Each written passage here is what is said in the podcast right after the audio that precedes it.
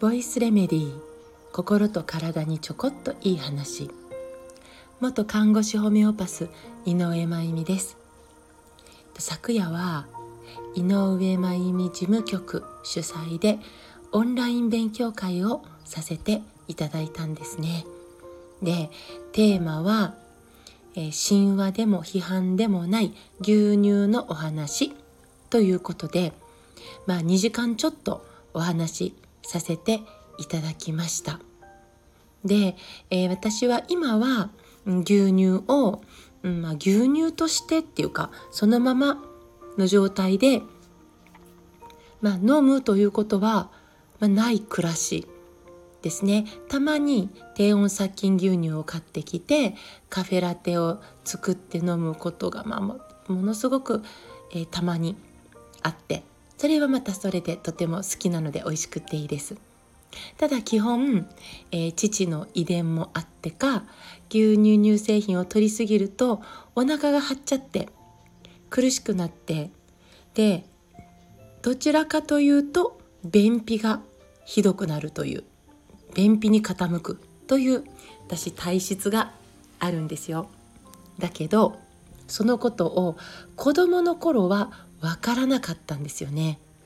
で我が家はまあ、母が食に気を使ってね、えー、ということとまあ、うん、我が家にお金があんまりなかったっていうこともあって、え、お菓子とかジュースとかいわゆるおやつらしいものはまあ一切なかった家で育ったんです。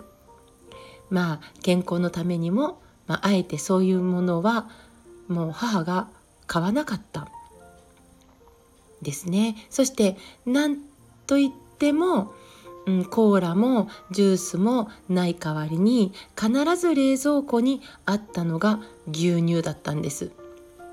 もう牛乳何本入ってるかっていうぐらいその冷蔵庫の中に。そして私はとっても好きでした。だから、ま、かなり飲みましたね。その結果が、まあ、今の私171センチ身長があるんですけどこの大柄な えー、肉体を作ったかどうかは定かではありませんがでもとにかく飲んだんです。喉が渇いた牛乳というもうそういうまあ子供の時代。でそのことで確実にあったのが当時は分からなかったんですよ。でも鼻炎なんですよ鼻。今でも、えー、記憶があるんです。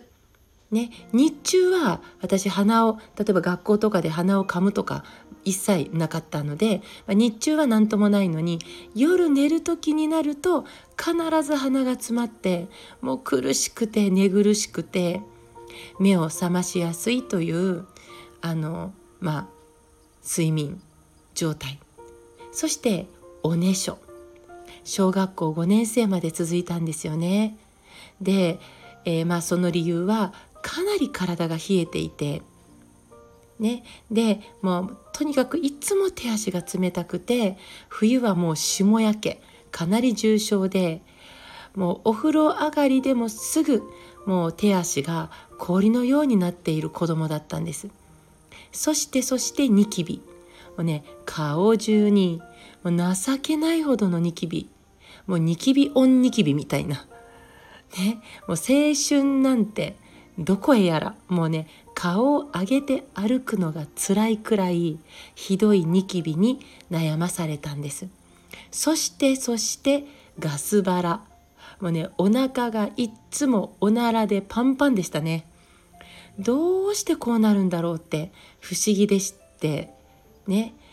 で不思議って不思議でまあ母なんかにも話するんですけどでもお腹がおならでパンパンなんて取り合ってもらえないですよ。そんなのね。出せばいいじゃんぐらいの。でも結構つらかったですね、えー、そしてねこれらの症状は中学校を卒業してね。でそうするとまあ給食がなくなるのでまあ、セットでくっついてきた牛乳がなくなりますよね。それをきっかけにか家でも牛乳をパタリと取らなくなったんです私。中学終えたら。そしたらほぼ全て完治したんです。もう嘘のようにニキビはできなくなり鼻水はなくなって24時間しっかり鼻が開通して冷えも取れて霜焼けもなくなりお腹の調子もすっきりしてもう悩みみたいなものが全てなくなったんです。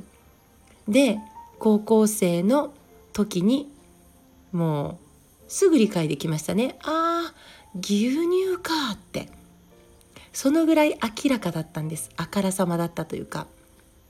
ね、乳糖を分解する酵素であるラクターゼが私は多分少なくて。で、まあ、私だけじゃないです。日本人は全体の85%が乳糖不体いわゆる乳糖を分解できない体質なんですよね。病気じゃなくて。で分解されないまま牛乳の中の乳糖が、えー、腸に運ばれてしまってね。で乳糖がそのままね。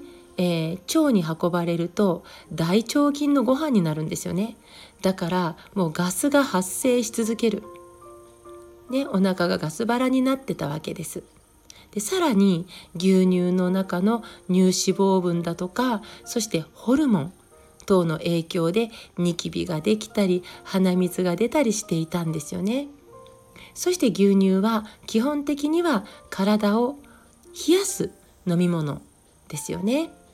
だから私の体に毎日 200cc 以上の牛乳を入れ続けることは負担だったんです。当時は分からなかった。ね、えー、牛乳は、えー、お料理に今でも使ってます。大好き。